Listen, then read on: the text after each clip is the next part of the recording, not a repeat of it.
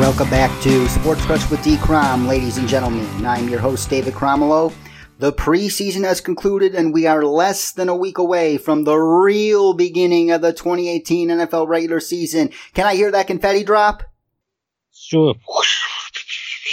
Thank you, Hal. Yes, it's my favorite time of year again. Football is back, but right now the N F L is in the midst of its most brutal forty-eight hour period of the year, as all thirty-two clubs are in the process of cutting down their rosters from ninety players to fifty-three players, which they must do by four p.m. Eastern Time today. However, as much as I feel the pain of many of those players getting their dreams deferred right now, I would rather devote the time to discussing the excitement surrounding the National Football League this season, and that's why today we are doing our annual N F L Predictions episode. And once again, is there any better guy to do it with than my buddy Hal Bent of full press coverage dot com? I don't think so. What's up, Hal? Hey, David, I am excited and ecstatic as well that we are so close to kickoff for this season. Um, I'm just... You know, the, these preseason games haven't sated my appetite. I am ready to go, and I am excited to to start getting these predictions in here on tape and uh, see how the twenty-eighth season uh, comes about. Oh, me too, man. This is arguably my favorite weekend of the year, not because it's Labor Day weekend, of course, but this week uh, we have the first major weekend of college football. I look forward to watching quite a bit of that this week, especially Um, Auburn going against Washington. I'm anxious to see L S U against Miami, especially the matchup between Greedy Williams, a potential top ten pick in next year's draft, against Amon Richards, a potential first-round wide receiver talent from Miami, and also Devin White, that linebacker from L S U who has uh, first-round potential. Uh, and obviously I'm uh, watching some of the best teams go at it tomorrow, like Alabama, Ohio State, you name it. And on Monday, Tuesday, and Wednesday this coming week, I have three fantasy drafts. Those I have three fantasy drafts. One on Monday, one on Tuesday, one on Wednesday. And the N F L season officially kicks off Thursday between the Falcons and Eagles, man. It's it's arguably the most exciting couple days of the year for me. For sure, without a doubt. I'm excited to start getting ready for the twenty nineteen N F L draft and watching some games on Saturday. And, and I have my Uh, big fantasy league drafts start on Saturday night, so that's where I'll be hunkered down in front of the computer and just getting ready for Thursday night in the N F L. Yes, and I'd also like to take this opportunity to say that every week, Hal and I will have a fantasy segment on our weekly preview episodes of the games that week, and part of the fantasy preview will include a set your lineup, so if you Uh, when you hear this, and if you want Hal and me to set your lineup for week one, please submit it to us by tweeting us at SportsCrunch or at Hal Bento one, or finding us on SportsCrunch on Facebook as well. So please submit those set your lineups, because Hal and I are eager to help you dominate your league throughout this season. But before we enter our predictions, Hal, I want to talk about two of the biggest uh, bombshells, or some of the biggest bombshells that went down in the National Football League this week. And the New York Jets, they were probably listening to you. They did exactly what you recommended, as they traded Teddy Bridgewater and a twenty nineteen sixth round pick to the New Orleans Saints for a twenty nineteen third round pick. And this is a great trade for the Jets.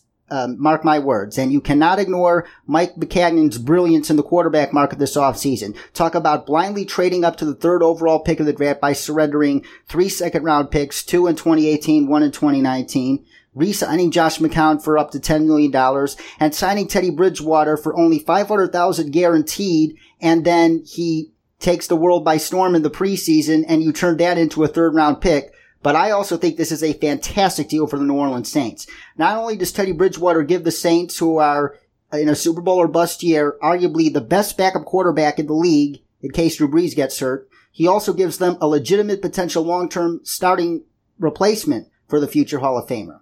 With Brees turning forty after this season, should the Saints be willing to part ways with Drew Brees and extend Teddy Bridgewater, should the latter impress them these next four months? That's the the toughest question right now with these aging quarterbacks that don't want to slow down their production. I mean, this is exactly what played out in New England last year with Jimmy Garoppolo looking so good as the, that up-and-coming next player, and the ownership of the team being bound to that veteran that's been there. Tom Brady's going into year nineteen. Drew Brees has been double-digit years in New Orleans as well. How much do you owe that quarterback who has brought so much to your franchise? And in New England, they made the choice, which may have been the wrong choice, to get rid of Garoppolo and keep the veteran Tom Brady, and now have to restart this process of finding the next guy. So I would not be surprised at all if Sean Payton sees something that he likes in Teddy Bridgewater, having him for this full season for almost nothing, basically, um, a low-cost backup. He may move on from Drew Brees. I wouldn't be surprised if he's ruthless enough to do that for the best betterment of his franchise. I wouldn't be surprised either, but either way, the Saints have to make this count in the long run as well. And if they do believe that Drew Brees can, like Tom Brady, play until his mid-forties, um, I think they have to consider shopping Bridgewater at the trading deadline if they're leaning that direction. Don't you? Oh, definitely. I mean, it's it's very, very difficult to franchise a quarterback um, and make it work. The, the, the Patriots did it with Matt Castle, who certainly was not – I'm not going to put him in the Teddy Bridgewater, Jimmy Garoppolo category, but they were able to do that. But that was a big risk. And now with the franchise tag being so much more, I mean, you're you're looking at possibly being stuck with having to release Bridgewater to get that salary cap money off if you can't work a deal, if the other thirty-one franchises hold you hostage by not working out the trade. So it's a big risk, and that's definitely has to be a possibility of the Saints committing to Breeze and doing the same thing the Patriots did and shipping out that b- backup quarterback at the trading deadline. You're absolutely right, Hal. But one of these two quarterbacks is probably going to have to leave New Orleans at the end of the twenty eighteen season. But if Teddy Bridgewater shows the Saints coaching staff and front office what he needs to show them, then I think they have to sign Teddy Bridgewater long term, because you have a promising young core in place, uh, given the, the, the last couple draft classes, Michael Thomas, uh, Marshawn Lattimore, Ryan Ramczyk, uh, Alvin Kamara, Marcus Williams, you name it. And Marcus Davenport, if he uh, continues to develop as expected this year, uh, the Saints have a very promising young core in place. You need to keep that train rolling long term. And the best bet to keep that train rolling is to get younger at quarterback with a guy like Teddy Bridgewater, because a lot of pe- people are saying, well, it's it, it, this could be the groupthink that, oh, Tom Brady's just the beginning of something. He's not an anomaly. Um, most other quarterbacks are going to play into their mid-forties if they can. I don't quite buy that, because Tom Brady's diet and workout regimen are just so unorthodox compared to the rest of the league. And that's not a knock on Drew Brees per se, but I feel that Brees might start falling off the cliff a bit sooner than Tom Brady. So I would personally keep Bridgewater if he shows them enough. It's it's a great point, David. I'm just looking at, you know, with this move, what the, the Saints are doing as well is, you know, Tom Brady's worst season was probably twenty thirteen. And when they brought Jimmy Garoppolo in in twenty fourteen, all of his stats, which had dropped off for almost three consecutive seasons on a downward trend, took that spike upwards. And with a the pride of Tom Brady, the the pride of Drew Brees, who's been told he's too short. He's, you know, he's the guy that they didn't want in Miami and had to go to New Orleans in free agency, that's been bet against repeatedly. You know, just this trade for Bridgewater could be a huge boost for him emotionally and bring out the best. And then, you know, if you're looking at Drew Brees all of a sudden turning around and having a career season in New Orleans, much like Brady turned his game around with that pressure of the younger quarterback behind him in his upper thirties, you know, that that could make it even tougher for New Orleans if, say, they're seven and one, uh, you know, and they're trying to figure out, is it worth making a trade or not, where Breeze is putting up four hundred yards and three or four touchdowns every night and looking the best he ever has. Oh, that wouldn't surprise me either. As I, as I said with Mark Schofield on our fantasy episode previewing quarterbacks, we both expect Drew Brees to throw the ball a lot more this year because they have a much more tougher and more competitive schedule. And Brees at, uh, getting Teddy Bridgewater there could indeed um, give him some extra fire, just like uh, – Uh, the Chiefs drafting Pat Mahomes made Alex Smith so motivated that he turned in the best season of his career last year. So we could see a similar situation play out in New Orleans. And also this week, we saw three historic N F L contract extensions get handed out. Odell Beckham Junior became the highest paid wide receiver in N F L history, rightfully so.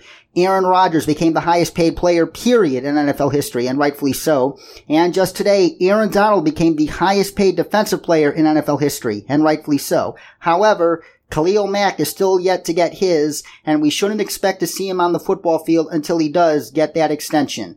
That said, while the situation remains fluid, the Raiders, as has been reported by multiple people in recent days and hours, they're realizing that it may be in their best long-term economic interest, given their cap situation and the needs all over the roster, to trade the All-Pro edge defender. And as of right now, all signs point to that happening. Even though they don't want to trade Mac, they realize it might make more sense economically and in terms of long-term uh, roster building. And three teams have been mentioned as a potential trading partner. The Packers, and they have the draft capital to make such a trade work. If the Raiders want two firsts, the Packers have two firsts in the twenty nineteen draft.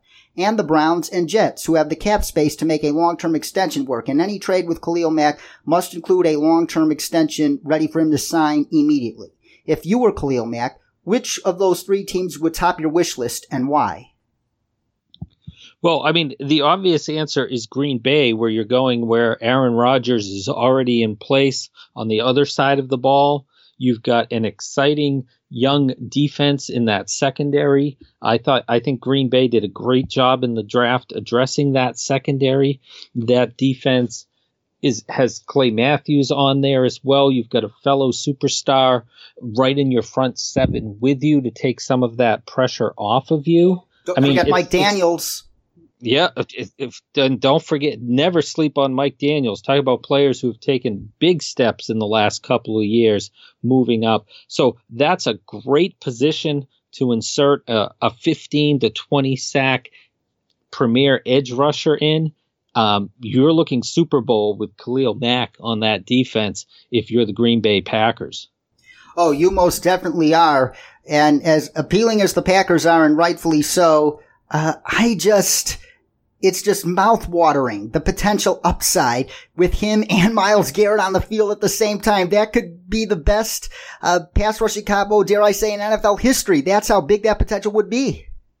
But Cleveland had the opportunity to get Chubb as well with that number four pick, and, and for some reason I still haven't figured out since the draft, passed on him for Denzel Ward, and you know, is Cleveland ready to make that that big step forward? Are they going to invest the draft capital um, to make that move the way they've been hoarding the picks for so many years now? Can they let them go and, and take that next step is kind of the, the question mark I have with Cleveland right now.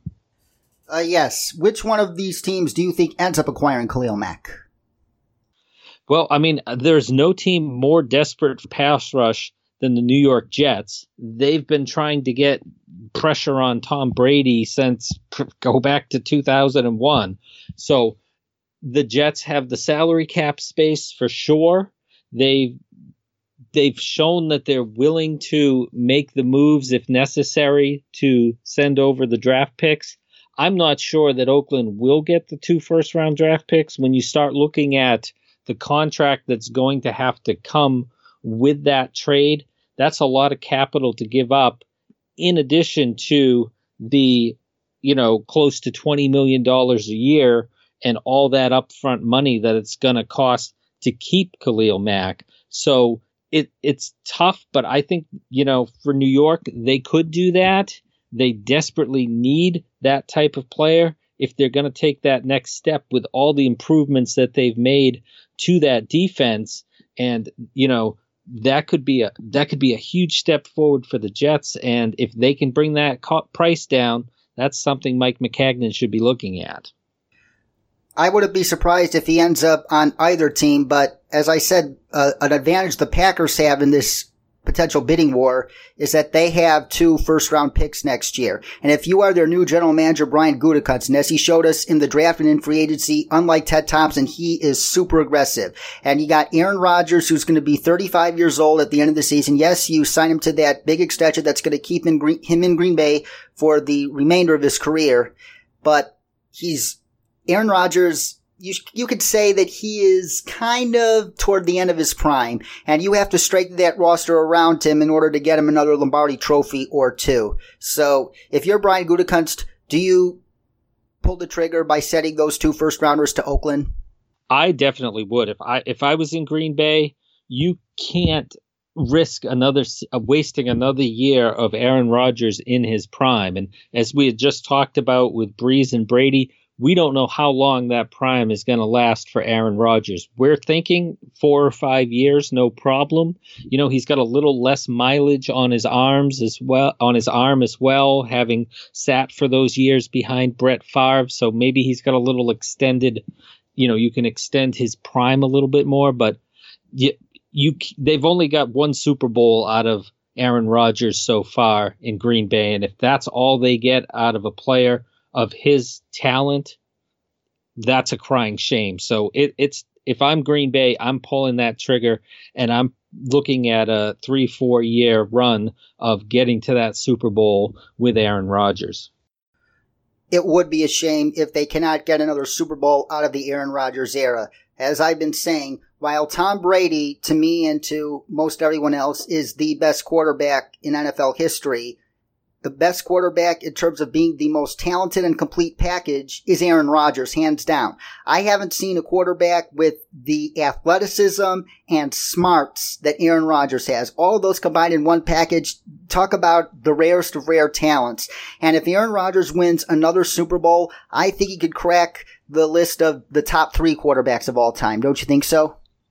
I think he's already there. I mean, there you, you week by week, every week you watch Aaron Rodgers, and there's this, there's always one of those throws that he makes that you say, "My God, there's nobody else in the N F L that's going to put the ball right there in that type of situation, in the pocket, outside of the pocket, under pressure." He, he he's just superhuman sometimes back there. And again, yeah, I mean, I. I can't imagine Green Bay, you know, having an opportunity to, to take a huge step forward. You've, you're already in that tough N F C North with Minnesota. The Bears are on the up. The Lions look like they could take another step forward here as well in twenty eighteen. So you, you need to be aggressive and take advantage of your opportunities before these windows start closing.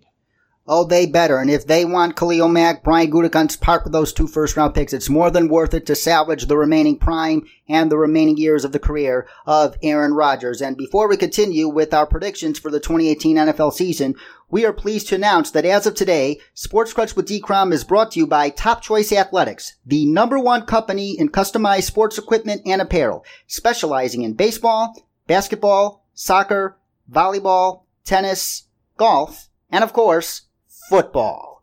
All apparel and equipment can be customized according to your needs. To stay tuned to exciting sports news and deals, follow them on Facebook and Instagram at Top Choice Athletics, and follow them on Twitter at RealTC Athletics. Check out their awesome products and order online today from top choice athletics dot com. And now moving right along with our twenty eighteen predictions, we start with the awards and honors. And for league M V P, I'm going with Aaron Rodgers, because Aaron Rodgers broke his collarbone in twenty thirteen. He returned the following year, and he won league M V P. I think he does it again, and proving why he and a Packers team that in many ways is young and up and coming, especially on defense.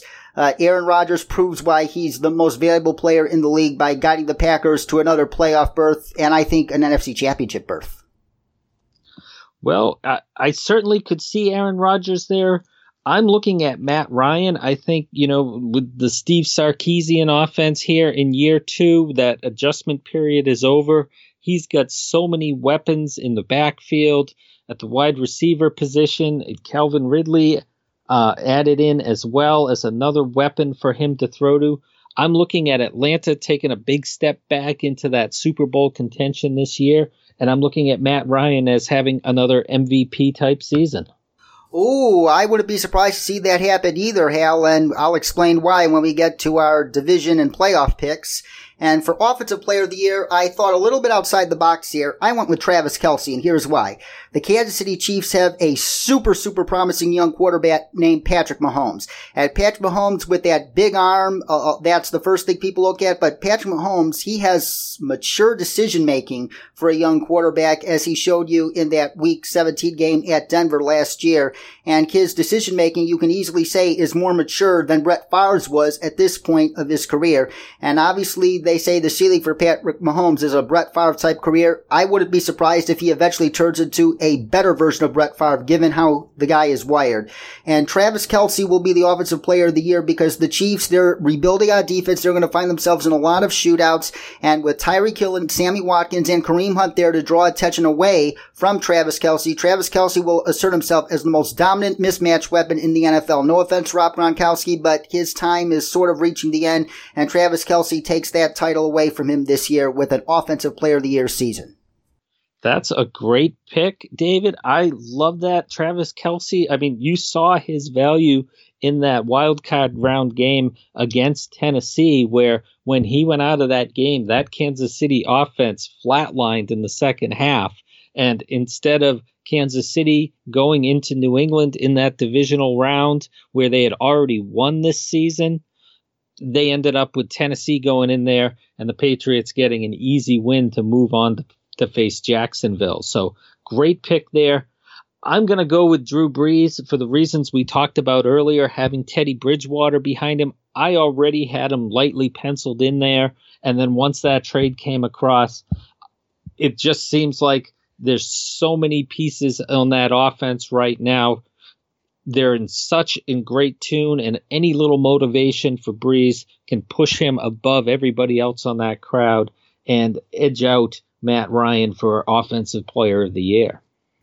Oh, and talk about in the same division as well. The, I expect the Saints and Falcons to be neck and neck for that division all season long, and we will further explain why in a bit. But moving on to Defensive Player of the Year, I am going with the first overall pick of the twenty seventeen N F L Draft in Myles Garrett. He showed you in that third preseason game why the Browns took him number one overall over any of the quarterbacks. Myles Garrett, like Von Miller, like Khalil Mack, like J J. Watt, like Aaron Donald, he is one of those complete freak athletes and technicians that you want attacking the quarterback. And Myles Garrett just dominated that third preseason game. And with the Browns, I expect them, with Tyrod Taylor now at the helm, to be more competitive in games because Tyrod Taylor's not going to turn the ball over a lot. And that de- and that Browns defense was quietly a very underrated unit last year. But uh, Greg Williams, please use Jabril Peppers the way he's supposed to be used this year. Pretty, pretty please. But still, I, I'm expecting the Browns to take a sizable step forward and be competitive in most of their games, and that will allow Myles Garrett to get double-digit plus sacks and several forced fumbles as well. And Myles Garrett Uh, firmly enters the stage as one of the best defenders in the league this year. You know, I, I was thinking about this earlier, and there are just so many great defensive players in the N F L right now. I went back and rewatched the Patriots preseason game three against Carolina the other night, and I couldn't take my eyes off of Luke Kuechly going sideline to sideline. He was so impressive. And then from there, I, my mind went to Bobby Wagner, the, the last holdover in Seattle, practically, of that Legion of Boom, and how important and how much of an impact he has on the game. And then staying in the N F C, I thought, well, wait a minute. What about Everson Griffin in Minnesota? This could be a huge breakout year for him.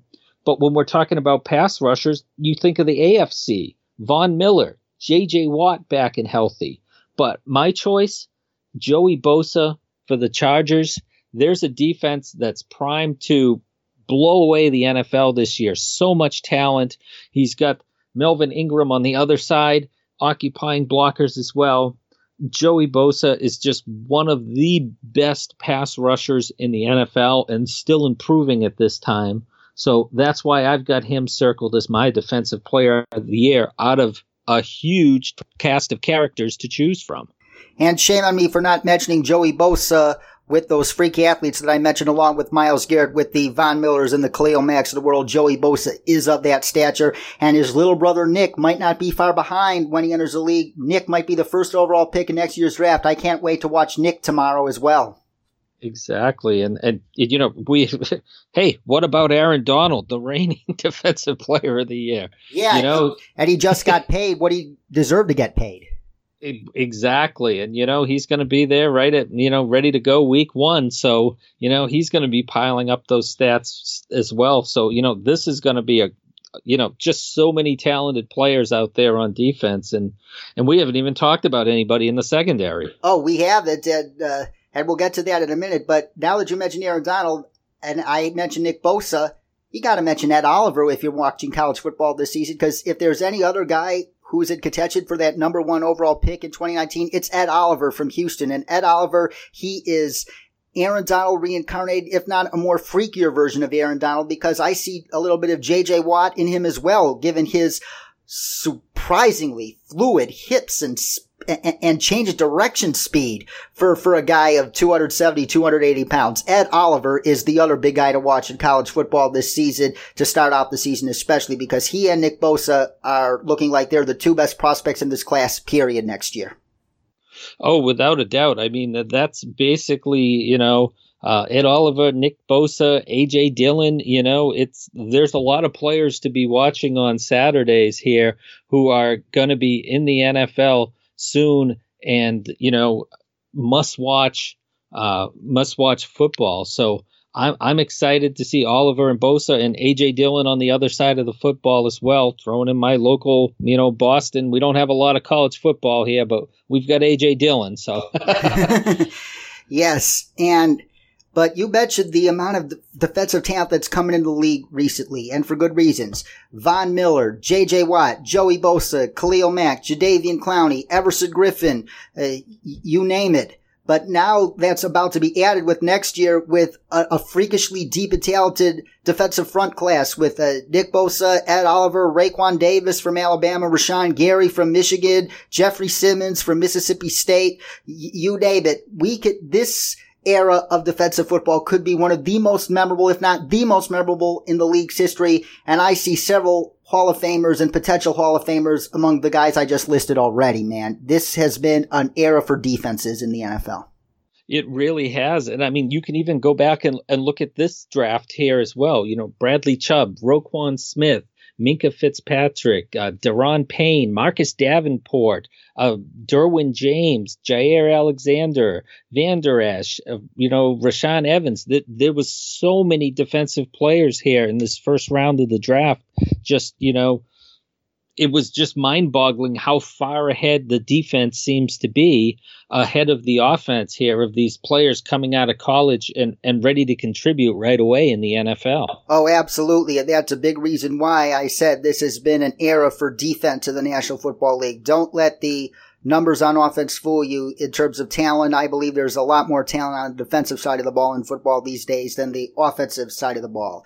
And speaking of draft classes, let's go to our Rookie of the Year picks. For Offensive Rookie of the Year, I'm sticking with Saquon Barkley. Yes, the Giants' offensive line is suspect and the schedule is tough, but they have Odell Beckham out wide, Sterling Shepard in the slot, Evan Ingram at tight end, a massive mismatch weapon. Defenses are going to, are going to have to pick their poison. They're going to have to defend the pass and sometimes and take a safety out of the box, and that's going to give Saquon Barkley some opportunities on the ground. Plus, Saquon Barkley is an excellent receiver and pass protector. He is going to get a lot of receptions in the passing game. So Saquon Barkley, I think, could go well over fifteen hundred to eighteen hundred yards plus total, if not two thousand yards plus total, because of the weaponry around him. I still think Saquon Barkley wins Offensive Rookie of the Year. He might undergo some growing pains as expected, but with what he has around him, Saquon Barkley's opportunities are wide open to make a lot of plays and eat up a lot of yards this year for the New York Giants.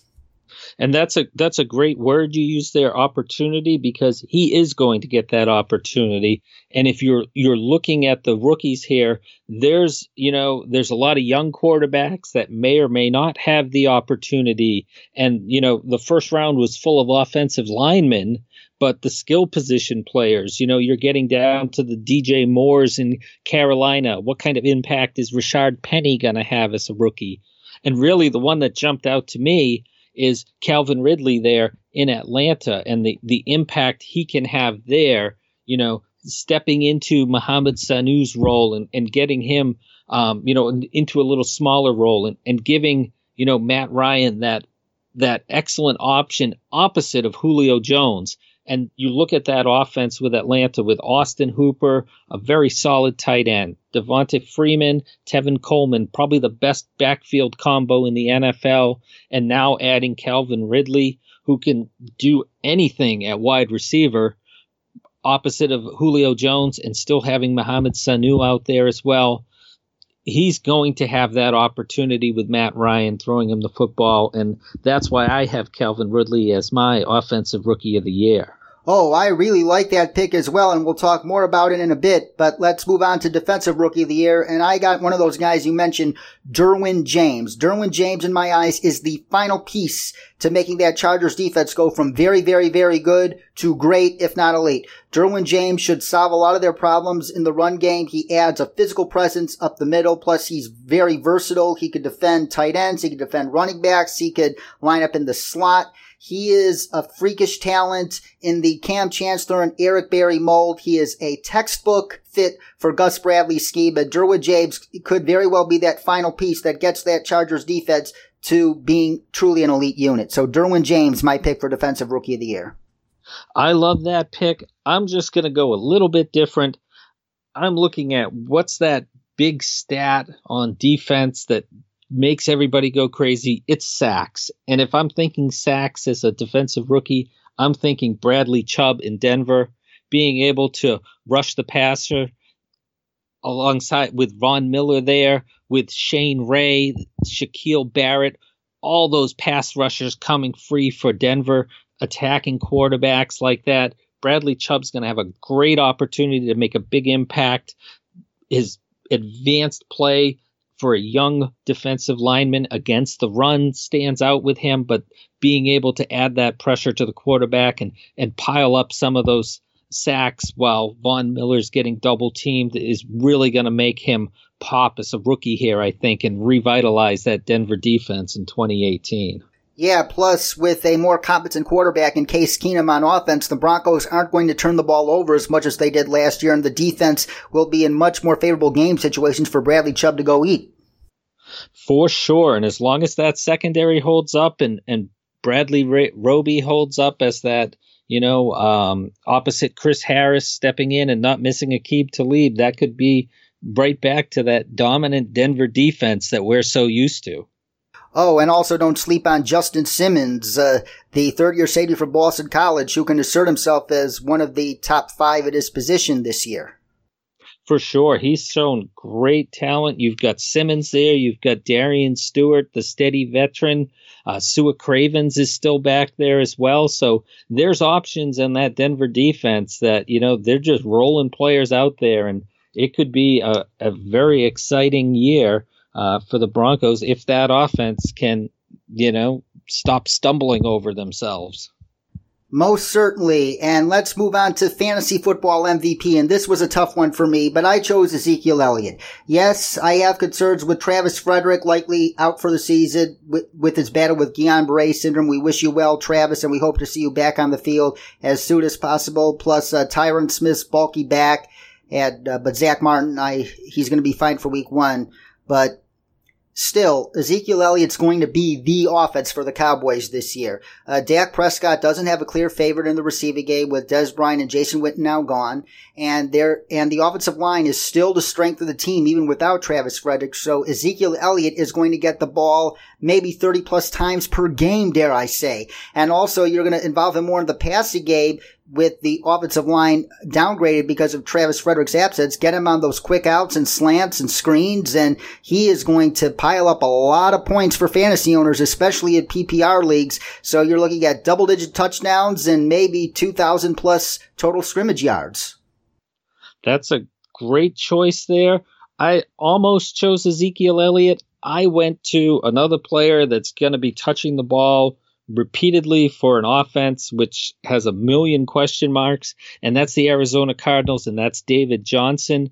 I think he's look like he's going to be back at full speed. He's got something to prove. He wants to take back that title of the best overall running back that he had. And you look at that Arizona Cardinals offense, the offensive line is a mess. They don't really have a lot of great options at tight end to, to pick up the passes. Sam Bradford, is he going to last one week, three weeks, five weeks? When does Josh Rosen take over there? It probably isn't going to be too long. And other than Larry Fitzgerald, there's not a lot of options that jump out at you in that receiving corps. Rookie Christian Kirk, can he make an impact right away? Probably not. Is Chad Williams going to step up? Bryce Butler? Ooh, you know, that's not pretty there in Arizona. And I think David Johnson is going to be fed the ball in the running game and fed the ball in the passing game as well. And, and I have him as my fantasy M V P for twenty eighteen. Oh, I could easily see that happening. And as we said on earlier episodes, uh, whether it's Sam Bradford or Josh Rosen playing quarterback for them uh, in any games this season, they're going to need to protect Bradford and Rosen because that offensive line is absolutely atrocious, especially in pass protection. And the best way to protect them is to feed David Johnson on nearly every play if you can. So uh, that could easily happen as well. And for comeback player of the year, and this is going to be a fascinating competition for this round of this year, given the amount of people coming off of season-ending injuries. Andrew Luck, uh, you got Aaron Rodgers, Carson Wentz, uh, you name it. But I'm going with J J. Watt, and here's why. While I don't think Watt will ever be the M V P-type player he was uh, in the early years of his career, I still think that if he stays healthy this year, he is going to be a a dominant force, a, a force that's more dominant than a lot of people are anticipating, and I think he comes back on the scene and reasserts himself as one of the best in his position. Oh, yeah. I mean, J J. Watt could key uh, a huge season for Houston just being healthy. And with all the health problems he's had, you know, not just the back, but some shoulders, knees, you know, to have him, everything taken care of, rested, back to full strength, he could have a huge year as a comeback player of the year. I had Watt chosen as, as well. Um, it was between him and David Johnson, but I was thinking the same thing with J J. Watt. He is primed to to lead a Houston team that seems like it's ready to take that next step forward as long as Deshaun Watson, another potential comeback player of the year as well, uh, continues to progress as he looked like he was doing last year before injury. So Hal and I are in agreement on comeback player of the year in J J. Watt. And last but not least in our award predictions, coach of the year. I went with Mike Zimmer, and here's why. Uh, Mike Zimmer has already asserted himself, in my opinion, as a top five, top ten coach in this league. But this year, he shows you why he is.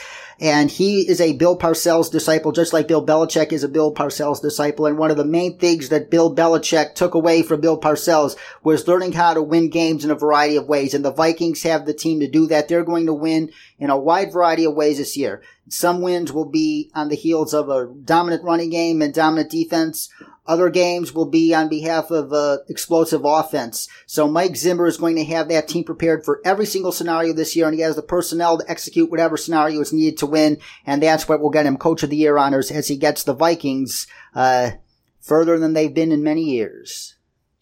I love Mike Zimmer. He's probably one of my favorite coaches in the league to have that defensive mind, that organizational skills that he brings with all that experience in so many different systems. You just look at it and you go, it, you know, I'd hate to be a Cincinnati Bengals fan and think that, you know, he's the one who got away. He's the one that, that should have just been promoted up to head coach there. And what a difference that would be for that franchise. I was really looking at, I was having a tough time choosing this choice. I was thinking of two head coaches that are going to have their teams taking a big step forward that I think is going to happen. One from the N F C South, one from the A F C South.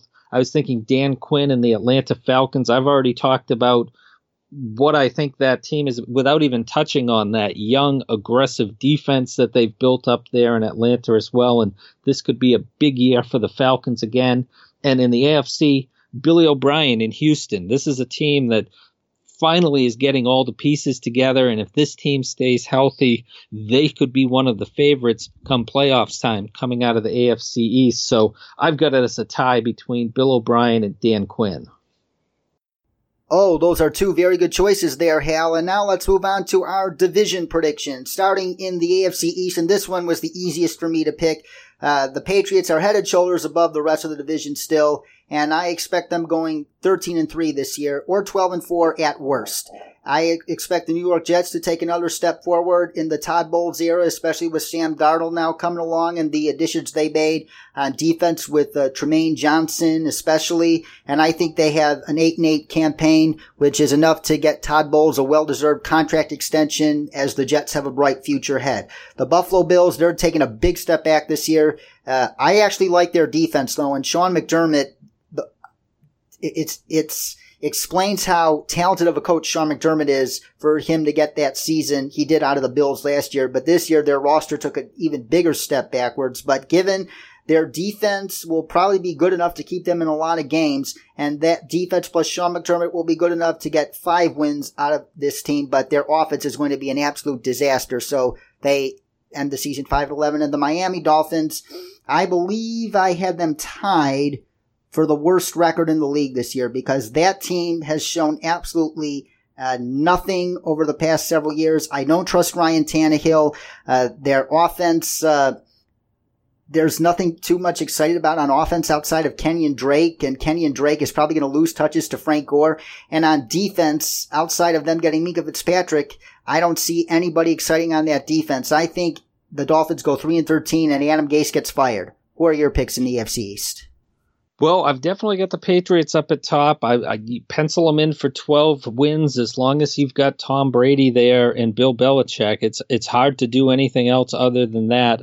I also had the Jets. I had them at seven and nine, second place in the A F C East. I really love that Jets defense that they've built up there. That secondary, Morris Claiborne, Jamal Adams, and Marcus May, their two draft picks at safety, and adding Tremaine Johnson was, uh, you know, there's that number one cornerback they've been missing since Darrelle Revis was there in New York. So that's going to be an exciting defense to watch.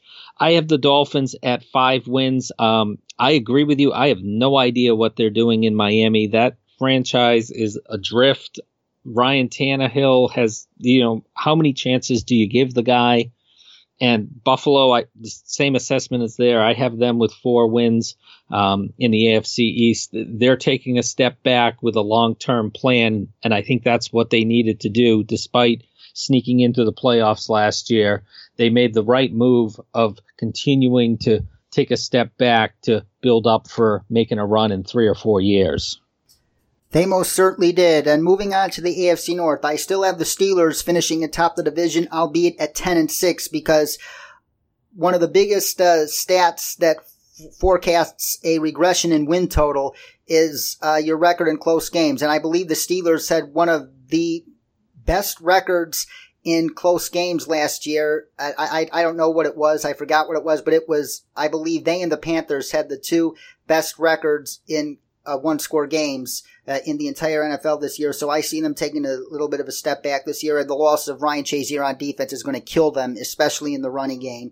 I have the Baltimore Ravens at second place. I was kind of thinking, uh, do the Bengals take that next, next step forward this year with the offensive line improvements and uh, Joe Mixon and John Ross uh, developing? It's very close, but I still think the Ravens are going to be nine and seven because they added more weapons on offense, and that defense is quietly one of the best in the league, especially in pass defense. The Bengals I have at seven and nine. Um, The sooner they realize they have to get rid of Marvin Lewis in Cincinnati, as you alluded to earlier, the better. I, the, the Bengals, they're still young and getting younger, and they're going to endure some growing pains. So the Bengals at seven and nine, and the Browns, I have them at five and eleven. I see them being competitive in most of their games this year, as I said earlier, but I don't trust Hugh Jackson to get more than five wins out of them, and he'll be fired. Wow, that is. Um, I have the Ravens nine and seven, Bengals seven and nine, Browns five and eleven. Uh, only difference there in the North is I have the Steelers with twelve wins as the number one seed. That offense, you know, getting Le'Veon Bell back, um, Ben Roethlisberger still performing at such a high level. That solid, strong offensive line, um, Antonio Brown. the emergence of Juju Smith-Schuster as a weapon just changed that offense for the better last year. I I just see the Steelers, you know, if, if they can piece together that defense somehow to make up for the difference of losing Ryan Shazier, because that was a different defense once he was injured last year. And the devastating injury that it was, you know, you could see it just took their breath away, and they never recovered the rest of the season, um, as anybody in Jacksonville can tell you, as it played out in that divisional round of the playoffs. So I think that they make a step forward on defense, whether it's, you know, John Bostic that steps into that role, whether it's Vince Vince Williams or Tyler Matkovich, whoever it is, somebody's going to be able to plug that gap enough for a dozen wins out of Pittsburgh. But but I agree, the, the Bengals, they've got a clean house there. The defense is eroding away. Um, that secondary that used to be so strong isn't anymore. I kind of remember the Ravens talking about turning over their entire wide receiver core a couple of years ago, and it didn't quite work out the way they planned, so I don't really have a lot of confidence in it happening again this year. I see them as a right on the fringe of the playoffs team because of that defense that they have. And Hard Knocks has showed us this year that Browns coaching staff is dysfunctional. Hugh Jackson has got to go. Clean house in Cleveland. My God. Let John Dorsey do his job, Jimmy Haslam. Please let John Dorsey do his job by firing Hugh Jackson at the end of this season. And moving on to the A F C South, I agree with you about the Texans, man. The Texans, if they stay healthy this year, they will win that division and become one of the biggest uh, challengers to the Patriots in the playoffs, and that's exactly what I expect. I expect health to cooperate as much as possible with the Texans this year, which will be good enough to win them the division at eleven and five. The Jacksonville Jaguars, even with Blake Bortles at quarterback, that defense and running game are still strong, and the running game might even only get stronger with the addition of Andrew Norwell on that offensive line. So the Jaguars will go ten and six. The Tennessee Titans, I had hopes for a bounce back year for Marcus Mariota under Matt LaFleur, their new offensive coordinator, but he looks like he's going to have a lot of growing pains in that offense with his weapons nicked up and him, uh, him trying to overhaul his footwork. It's going to be a painful work in progress, and the Titans will take a small step back this year and finish eight and eight. And the Indianapolis Colts, even though Andrew Luck is back, the defense is terrible, and Andrew Luck doesn't have any scary weapons to give the ball to outside of T Y. Hilton, but knowing how good Andrew Luck is, I wouldn't be surprised if the Colts get six wins out of the year. So uh, that's my prediction for the A F C South. What do you think, Hal? Well, I've got Andrew Luck in that same situation. You know, premier offensive talent, healthy at last, terrible defense around him. I have the Colts finishing last at seven and nine. I have Tennessee and Jacksonville both at eight and eight. I think Jacksonville, it's very tough for a young team to have that devastating loss in the playoffs like they did in the A F C Championship game. I don't believe in Blake Bortles. I think it was a huge strategic mistake not upgrading at quarterback. Um, they're going to have that tougher schedule that they haven't faced before. And, you know, the, the weighted schedule in the N F L, we see it every year. These teams that make the playoffs, they have to adapt to having that tougher schedule that next year. So it's going to be interesting to see how those young players in Jacksonville react to having a target on their back for the first time. And, and that's tough for some teams, too. You know, it takes another, it may take a year of adjustment for that. And if they can upgrade the quarterback position, maybe twenty nineteen's the year for Jacksonville to get on back. But I'm high on the Houston Texans. I have them penciled in at eleven and five, winning the A F C South. I think they've just got so much talent on both sides of the ball. Uh, Bill O'Brien, very solid coach there as well, finally able to have all his pieces together and be a legitimate challenger for the Super Bowl in the A F C. Oh, yes, and I have a lot of respect for Bill O'Brien as a coach and as a person. I was honored to meet him at the Senior Bowl this past year. He's actually one of the nicest guys you'll ever met, but he also knows how to get a team disciplined and focused like his mentor, Bill Belichick, and that is going to show a lot this year now that he has his quarterback and defense fully healthy and in place. And now the A F C West. I got the Los Angeles Chargers winning the division at eleven and five. I think the Chargers are long overdue for a season where the injury bug doesn't bother them that much, and I believe that this is going to be the year for the Chargers to make a deep playoff run. This is the strongest roster they've had around Phillip Rivers since two thousand six, when they should have made it to the uh, A F C Championship game, if not for Drayton Florence making a careless penalty, dare I say. Uh, that's not a disrespect for the Patriots, but uh, Drayton Florence arguably lost them that game with that penalty. Uh, the Chiefs, I have at ten and six. I believe that Andy Reid will microwave Pat Mahomes' learning curve and have him endure those growing pains, and that offense will be good enough to get the Chiefs into the playoffs for a wild card spot at ten and six. The Broncos, I have at seven and nine. I believe that the offense takes a step forward with a competent quarterback at Case Keenum, plus the young weapons they have around him.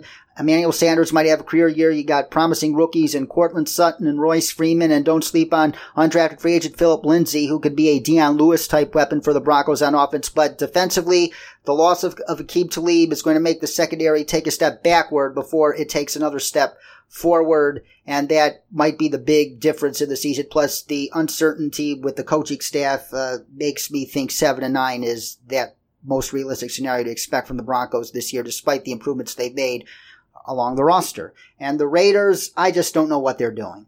They're, even though they don't want to trade Khalil Mack, they're trying to trade him, but, and by trading him, John Gruden is essentially admitting that we're rebuilding, we're rebuilding. And he, he probably is, because he signed a lot of thirty-somethings to the roster this year, and they drafted some young pieces that will hopefully form a committee to replace Khalil Mack, and Arden Key on the edge, and P J Hall, and Maurice Hurst uh, rushing from the inside. So, Uh, the Raiders are taking a, another step backward before they take another step forward, and I have them at five and eleven, because without their best player, I think the step backwards they take this year is uh, going to be pretty sizable compared to where they were two years ago. What do you think, Cal? A F C West. I'm with you on that. I mean, I, I had the Raiders as the top competition heading into last year to the Steelers and Patriots, and the falling flat on their face. Um, I, I don't know if John Gruden really knows what he's doing in rebuilding this team. It's, you know. Oh, it's it, it's a, it's dysfunctional there. It, it's total dysfunction. And when you're looking at a coach in the first year of his ten-year, one hundred million dollars contract, you know, with this situation, with the Khalil Mack situation, I have the Raiders as th- the worst team in the league at three and thirteen, uh, let alone the eight worst team in the A F C West. I've got the Chargers with ten wins at the top of the division. They're the most complete team. If they can get a reliable kicker, if they can somehow manage to win these close games that they've been probably lost over the last two, three years, it seems every close game they lose, if they can just turn that around a little, um, you know, they've got all the pieces on both sides. Chiefs right behind them. I like Pat Mahomes. It's hard to pick against Andy Reid. He knows how to put his team in a position to win, especially in the regular season. I have them as a playoff team as well. And Denver, same analysis. Um, I have them at seven and nine as well. Love the defense. You know, kind of concerned about Bradley Roby having to step into step up a level there. Uh, he's flashed great talent since he's been the number one pick in twenty fourteen, but having Aqib Talib and Chris Harris to take the top two weapons makes your job a little easier, and, and now he's got the target on him on that defense. And I'm not the biggest Case Keenum fan in the world. I kept waiting for his bubble to burst, and when I finally gave in in the N F C Championship game, his bubble burst big time against Philadelphia. Um, you know, there's so many question marks on that Denver offense. You know, is Jake Butt healthy? Is he going to be able to contribute at tight end? Is Royce Freeman as a rookie ready to step in and play a significant role?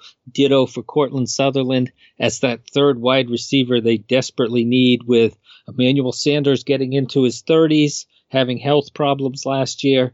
Demaryius Thomas is still maddening at times as Demaryius Thomas seems to be with all that talent, and then, you know, seemingly shows up some games and doesn't want to fight for the football. So I have the Broncos at seven and nine as well, but two playoff teams coming out of that A F C West, and the Chargers and the Chiefs. Uh, did you also have the Chiefs at ten and six, Hal? Uh, nine and seven, sorry. Yep. Just a step behind the Chargers. And nine and seven, no problem. And for the record, um, while I believe Case Keenum will be better than the version he was with the Rams against the Broncos, given the amount of weapons around him, I agree. The margin for error with a guy like Case Keenum as your quarterback, and the best description for a guy like Case Keenum is vanilla ice cream, meaning that uh, he is efficient and okay, but he doesn't have anything else to add other than that. And if the defense has an off day, Case Keenum is not the guy that can save the day, as we found out in the uh, N F C Championship game last year. The Vikings, uh, they had to pitch a perfect game on defense so Case Keenum could do what he does best, which is remain efficient and manage the game effectively. But once that defense fell apart in that game, they couldn't do it. Exactly right. You know, he's he's great if you're nursing a lead, but trying to come from behind, it's a you need a different quarterback in that situation. Yes, and that's arguably the biggest reason why they uh, signed Kirk Cousins instead. And speaking of uh, the Kirk Cousins, let's move on to the N F C, starting with the N F C East. I got the Eagles, albeit at only ten and six. I expect them to struggle to start the season uh, because the Super Bowl hangover is real, plus Carson Wentz is not going to be full strength when he comes back, whether it's uh, game two or game three, and it's going to take him until Halloween to get his game back, dare I say. But I think a late season run puts them in first place at ten and six. I got the Cowboys and Giants at both eight and eight. Uh, the Giants, uh, the uncertainty around Eli Manning, and the Cowboys' uncertainty around the offensive line uh, made me um, not choose a winner between those two. Those two are going to be neck and neck uh, for second place all season long. But watch out for that Cowboys defense, though. I think they take a major step forward there this year with that young talent they got in Chidobe Awuzie, Jalen Smith, and rookie Leighton Vander Esch. And the Washington Redskins, uh, this is not a slight against Alex Smith, but I think he's going to crash down to earth this year because the Redskins, although they do have a pretty good defensive front there, the back end on defense is just a mess. If they can't get to the quarterback, then then it's over, and those weapons around Alex Smith are nowhere near the weapons he had in Kansas City, and the Redskins, I think, take another step back before they take a step forward at five and eleven. Yeah, I, I, I'm very similar in that. You know, Philadelphia is still the best team in the N F C East. I have them at eleven and five, a little bit of a Super Bowl hangover there as well. Dallas nipping at their heels at nine and seven, right on the cusp of being a playoff contender. Um, I just not sure that they have enough weapons at wide receiver to, to push them into the upper echelon and challenge the Eagles there. The Giants have made improvements, but now you have to start worrying about, is Eli Manning at that stage of his career where he's going to be, continue to decline, um, where his numbers have been going down. I have the Giants at seven and nine, and the Redskins, uh, such a mess. Uh, I have them at five and eleven as well. I really can't see counting on Adrian Peterson, Vernon Davis. You know, Jordan Reed's going to be injured at some point, and you know. The, the wide receivers, it's going to be a different story from Alex Smith. There's no Travis Kelce there. You know, he doesn't have those weapons that he had in Kansas City, and throwing the ball to the, the Josh Doxson, who hasn't taken that step you would expect a first-round pick to make, Jamison Crowder, uh, all that money they threw at Paul Richardson this offseason. I just look at this Redskins team as a mess, and they're in last place in the N F C East at five and eleven. So we are pretty much in agreement when it comes to the N F C East, and the N F C North promises to be a very interesting division this year, given the quarterbacks in this division. You got Kirk Cousins now coming in to join Aaron Rodgers, Matthew Stafford, and Mitchell Trubisky, who is poised for a second-year uh, breakout, dare I say.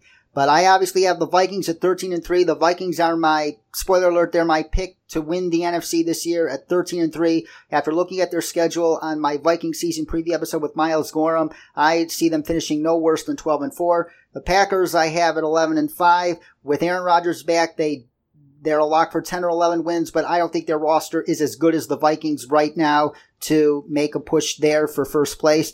The Lions, I have them pretty much the same as last year at nine and seven. While they do take a step forward, I don't think it's going to be big enough given how stacked the N F C is, but Matt Patricia will have a lot of Lions fans encouraged uh, after this season. Plus, the lack of a pass rush they have on defense is going to, going to hurt them big time.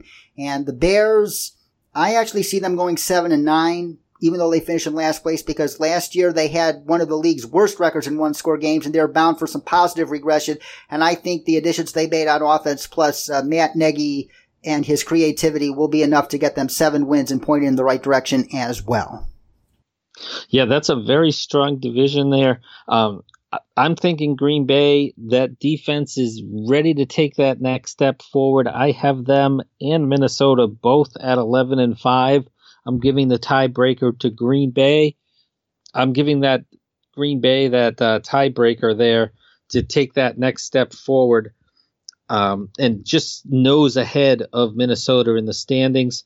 Um, with both those teams eleven and five, I also have Detroit and Chicago both at six and ten. I think Detroit needs another year or two to get that rebuilding in place, and Chicago on the other side as well. That team is building in the right direction, but still a year or two away uh, from Mitch Trubisky and, co- and company in Chicago. So I'll give them um, Lions and Bears on the outside, Packers and Vikings in a great fight to the finish to see who wins that division. And another great fight to the finish will probably be on tap in the N F C South with the Falcons and Saints. You got Drew Brees and the Saints' exciting young core headed into their second year together, and you've already added uh, Marcus Davenport into that picture, who they're going to need a big year from.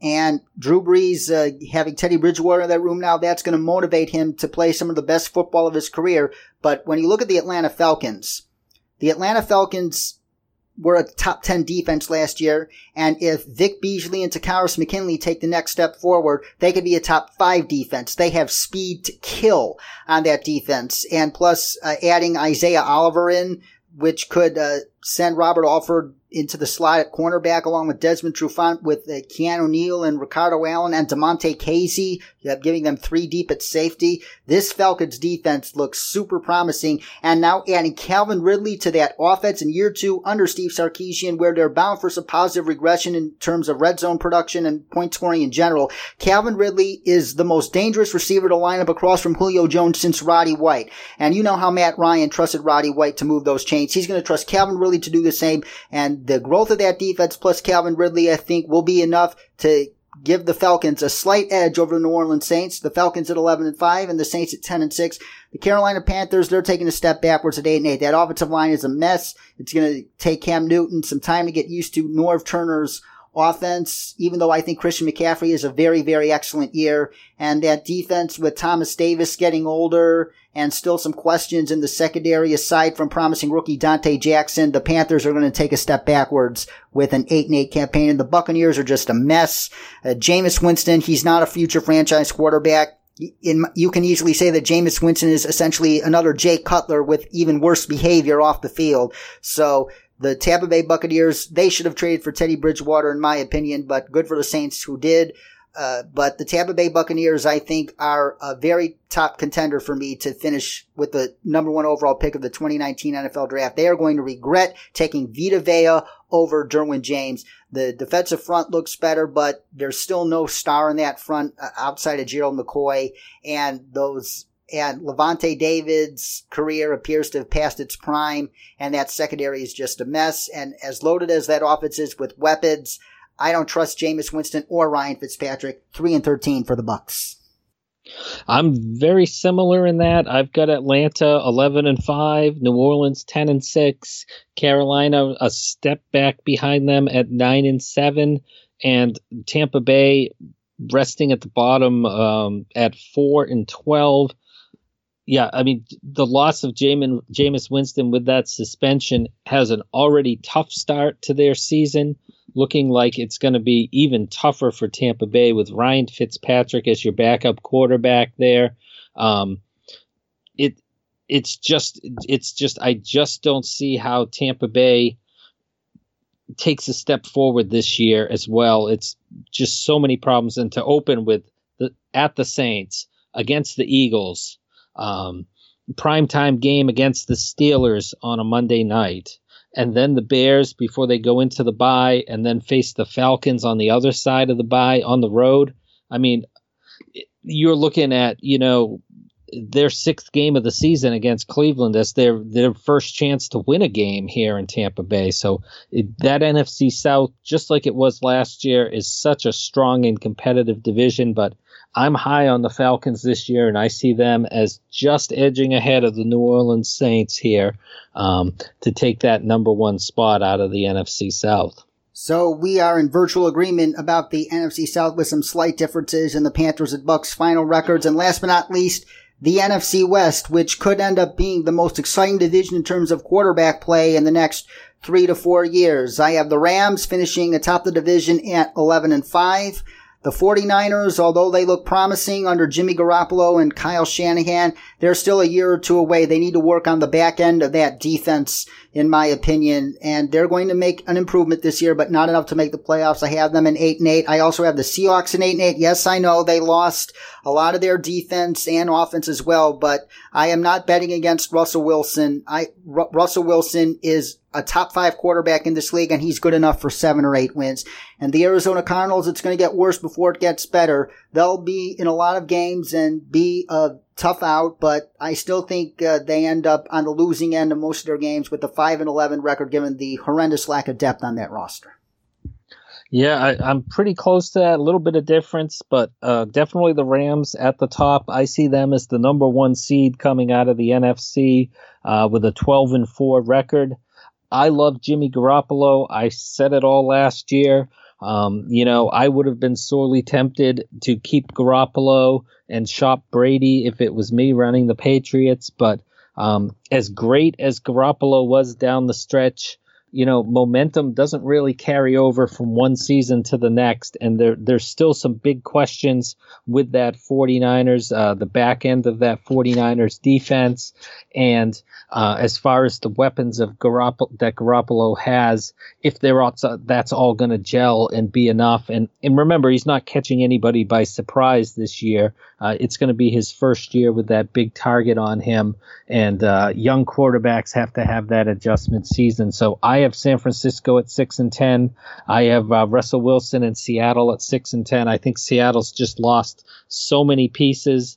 Um, that secondary is is just one big question mark at this point, which is just hard to believe. And where just five years ago it was the one of the best secondaries in N F L history. So um, I've got them at six and ten, and Arizona Uh, exactly the same at five and eleven as well. That team is, Sam Bradford might win them a couple of games early on in the season. Um, having David Johnson back helps, but there's too many questions on both sides of the ball and just not enough talent there in Arizona.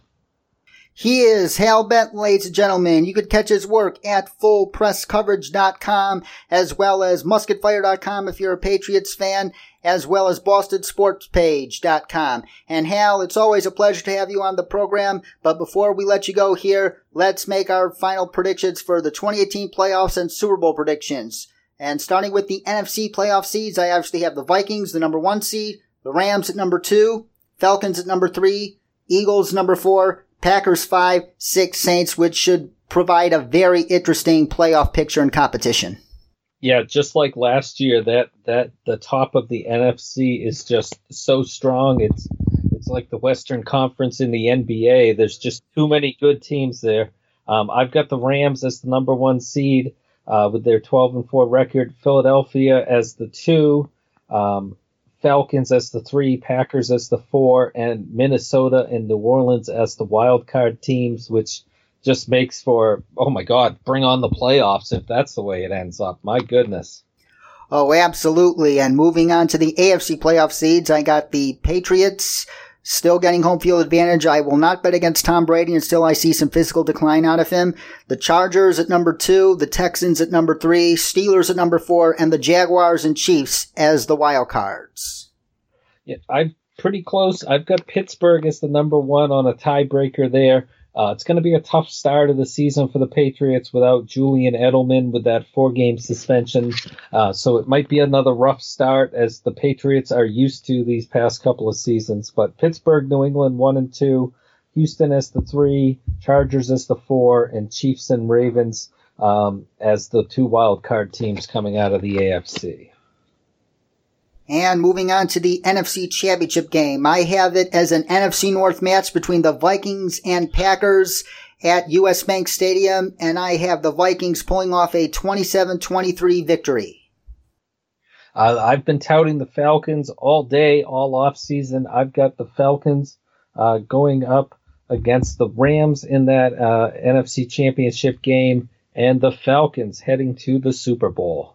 And what's the final score of that game, would you say?